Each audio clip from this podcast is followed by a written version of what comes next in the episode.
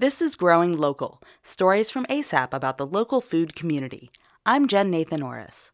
Swain County, North Carolina has a dream team three community leaders who work to bring local food into the lives of the county's 14,000 residents. The food and nutrition directors at Swain County Schools, Swain Community Hospital, and Swain County's WIC program for low income children and mothers banded together to find creative ways to make fresh local food accessible to the residents of this rural county. One of their most successful projects is a produce nutrition voucher program.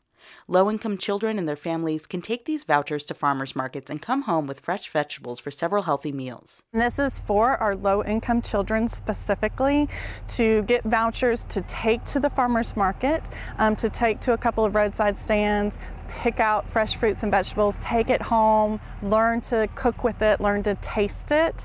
And that's been a very successful program that we've implemented here. WIC director Trish Hipgrave says that when she talks to low income people about local food, their eyes light up, especially when they realize that the food is grown by farmers they might know.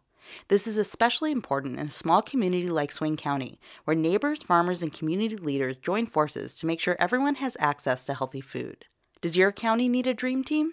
Other communities can try this approach by reaching out to people who work in local hospitals, social services, and schools. Forming a coalition of people who work together to build local food democracies is a powerful way to strengthen the region's food and farms. More information about this program and a video about Swain County's efforts can be found at asapconnections.org.